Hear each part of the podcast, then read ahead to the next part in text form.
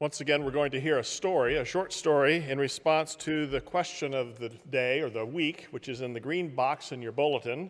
The question is Where do you see God at work in the world where you live?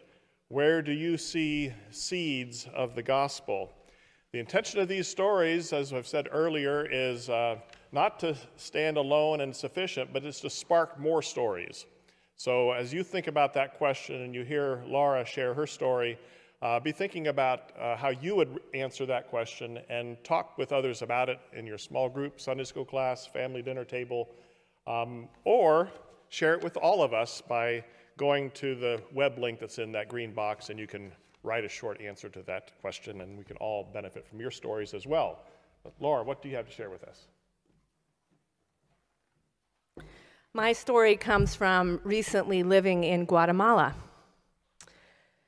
18 of us packed up into two microvans and headed north into the mountains of the San Marcos department in western Guatemala. This time of year, there's not a lot of rain, and as we drove higher, the terrain was mostly brown, very dry. The trees were scrubby, and even the pine trees looked dingy. As we pulled into a narrow lane off to the side, we had to stop and get out to walk to our next destination. No car or van could get there. A few minutes later, we were at a little farm, looking out across a steep, deep valley. Marcial, the farmer, led us into his tiered agro parcel plot. So imagine these flat tiers about five feet wide. He had rows of carrots, radishes, broccoli, onions, garlic, chamomile, cilantro, tobacco, and other herbs and natural pesticides growing intermixed. We had to be very careful where we stepped because every plant had a purpose. Then we explored his 10 by 10 greenhouse where he had plant seedlings growing and tomatoes, three types of peppers, and at least eight other vegetables of which I can't remember their names. He explained how he not only uses the vegetables to feed his family, but also sells them for income, and he is the main supplier of seedlings and seeds for his neighbors and community. He has gotten out of the trap of monocrop cultivation, and you could see the results. A pig and a cow in the small barn in the center provided manure for fertilization, and a gray water trough dug into a tier near the top of the plot helped to use every drop of water to keep things growing. There was green everywhere. After our tour, I heard Marcial call his three young boys, probably all under the age of six, to come help him. They giggled and then outright laughed with delight as they pulled up carrots and ran to give one to each EMU student. We were overwhelmed by their generosity. It seems like such a simple thing, cultivating land for food and growth, but these days it's not simple at all. It requires intentionality, consistent care, and hope. I see God at work in the world through farmers like Marcial in Guatemala and others in and around Harrisonburg who provide food for our community through healthy land stewardship, literally growing seeds of the gospel. Their work is living out hope.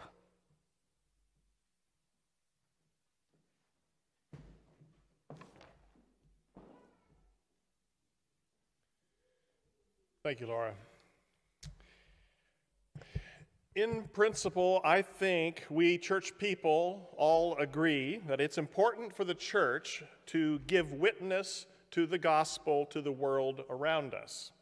Scripture tells us clearly and often that we are stewards of the gospel or good news. Of course, it can be good news only if it's distributed, shared with others, not kept as an in house secret. But church people do have vastly different ideas about what faithful witness looks like in the world and how we do it. I won't resolve those differences today, but I'll share a metaphor for us to think about, which might help our witness be more authentic. The metaphor is poetry. I think our witness should be poetic in a manner of speaking. Let's first look at the story from Acts 17. Paul is in the intellectual center of the Greek world, Athens, named after Athena, the goddess of wisdom and war. Paul was in Athens because he basically got dropped off there by other church people concerned for his safety.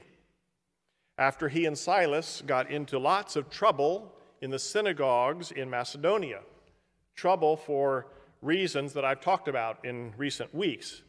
See, Jews had to do this delicate dance with the Roman Empire to maintain the peace. The people of the way, Paul in particular, disturbed the peace, preaching about Lord Jesus, who did not have to answer to Lord Caesar. And they disturbed Jewish law, lax on required rituals, sharing meals with Gentiles, and the like. Jewish leaders in Macedonia took their case to the Roman authorities. Their accusation these people are turning the world upside down, which in many ways they were. In just a few days in Macedonia, Paul and others managed to get severely beaten, thrown into prison, attacked by a mob, and barely escaped under the cover of darkness. So now Paul is in Athens, one of the more tolerant cities of the empire, moving around the agora, an open marketplace of ideas and of gods and of goods. Acts 17 says he was deeply troubled when he saw a city full of idols and various deities. So he opened up conversation about it in the local synagogue both with the Jews and with the Gentiles who worshiped Yahweh in the synagogue. And he also opened up conversation in the agora among local Athenians, enough that he was causing a stir. Again, but the authorities in Athens, being the tolerant city that it was, did not just throw him in prison and beat him. Instead, they physically took him to the Areopagus, a kind of court, and compelled him to give verbal witness for this foreign God, Jesus, that he kept talking about. So, was this a trial? Was it a guest lecture? Or was it something in between? It's hard to say, but whatever it was, this was Paul at his best. Paul could put up a good fight in just about any Jewish synagogue around the Mediterranean among his own people. Brash, harsh, argumentative, accusatory. It's no big surprise the trouble he got into.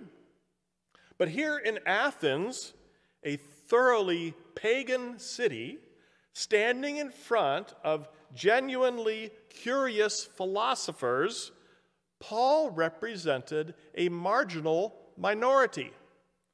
So he needed a softer approach, and he delivered. He begins with a heartfelt compliment to the people and the city. I see how extremely religious you are in every way. He noticed their yearning for the divine, and he affirmed them in that. I went through the city and looked carefully at your objects of worship. He was there to understand them, not to attack them. He notes in particular their shrine to an unknown God. So he tells them gently, I can introduce you to this unknown God. Turns out this God is a lot closer to you than you think. And then, most amazing of all, to introduce them to Jesus, he did not pull out his Torah or quote Hebrew scriptures or Hebrew prophets. he used the Athenians' own literature. This sermon in Acts 17 is full of images and metaphors and sayings that were familiar to his audience. He quoted their philosophers directly. In him we live and move and have our being. An apparent quote from Epimenides, a poet philosopher from Crete. For we too are his offspring, a quote from Aratus, a Greek poet. Paul knew and respected his audience. He engaged them where they were on their terms. And then, with respect, he said, You know, there's something more.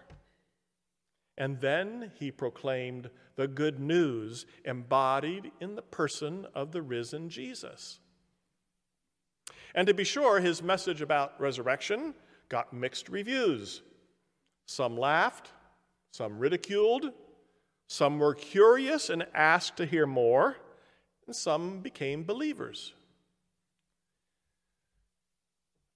I think this is timeless wisdom here on display by Paul. Before we start dispensing the gospel in any culture, do we know them well enough to quote their poets? In any given culture, ours or ancient Greece, the poets are those who give voice to people's deepest longings and visions and hopes and fears. They might be literal poems that can be read, pondered, and memorized, but not necessarily. I'm using poetry as a metaphor here. Poetry is whatever takes us out of purely headspace and helps us engage the whole person intellect, heart, body, emotions, relationships, motivations, perceptions. Until we know someone well enough to not just think with them, but to feel with them until we hope and yearn with them, until we suffer and rejoice with them, we may not have much to offer them that's of lasting value. Unless we believe that God was already at work in them long before we got there, we have no right bring them the gospel. Poetic witness is embodied witness that involves the whole person. Poetic witness is shaped by community, it is forged in relationships. So, as a church called to bear witness, how do we inhabit the world that's around us? And how do we bear witness to that world? Now, there's a wide variety of practice among our diverse Mennonite family in this very community, from the old order Mennonites to this congregation. Some of our neighboring Mennonites believe in cultural separation and bear witness only through their life and practice, and never send out mission workers or practice evangelism. Others strongly emphasize verbal witness and use overt evangelistic strategies like tent meetings and other strategies and the like. Others witness mostly through service and also and occasionally through word regardless what form it takes. Whatever the means of our witness to the gospel of Jesus, I would ask does it touch the whole person? Is it embodied? Is it forged in community? Does it address our deepest longings and hopes and dreams and fears? If so, then it is poetry. Poetic witness can't help but include word and deed and example. It can't help but be authentic and compelling. Real people being real with other real people, with Jesus at the center. That is faithful witness. That is what Paul demonstrated in the marketplace of ideas in Athens. That is what we are called to embody. May it be so. Join me in the confession, will you? You'll find it in your order of worship.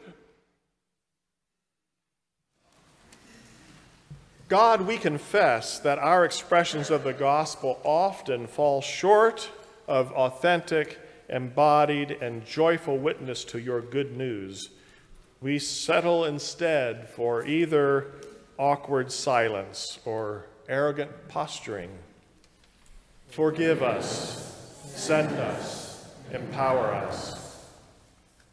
God, who has already gone ahead of us into the world, give us the eyes to see the gospel seeds you have already sown the grace to embrace your goodness wherever it appears, and the wisdom to speak and live your truth and partner with you to bring these seeds to maturity and fruitfulness.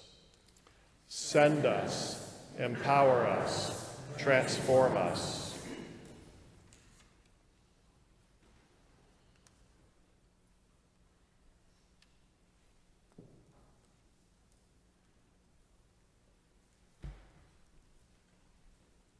God of all peoples and all creation, let us rest in your promise to make all things new and to be with us wherever we go.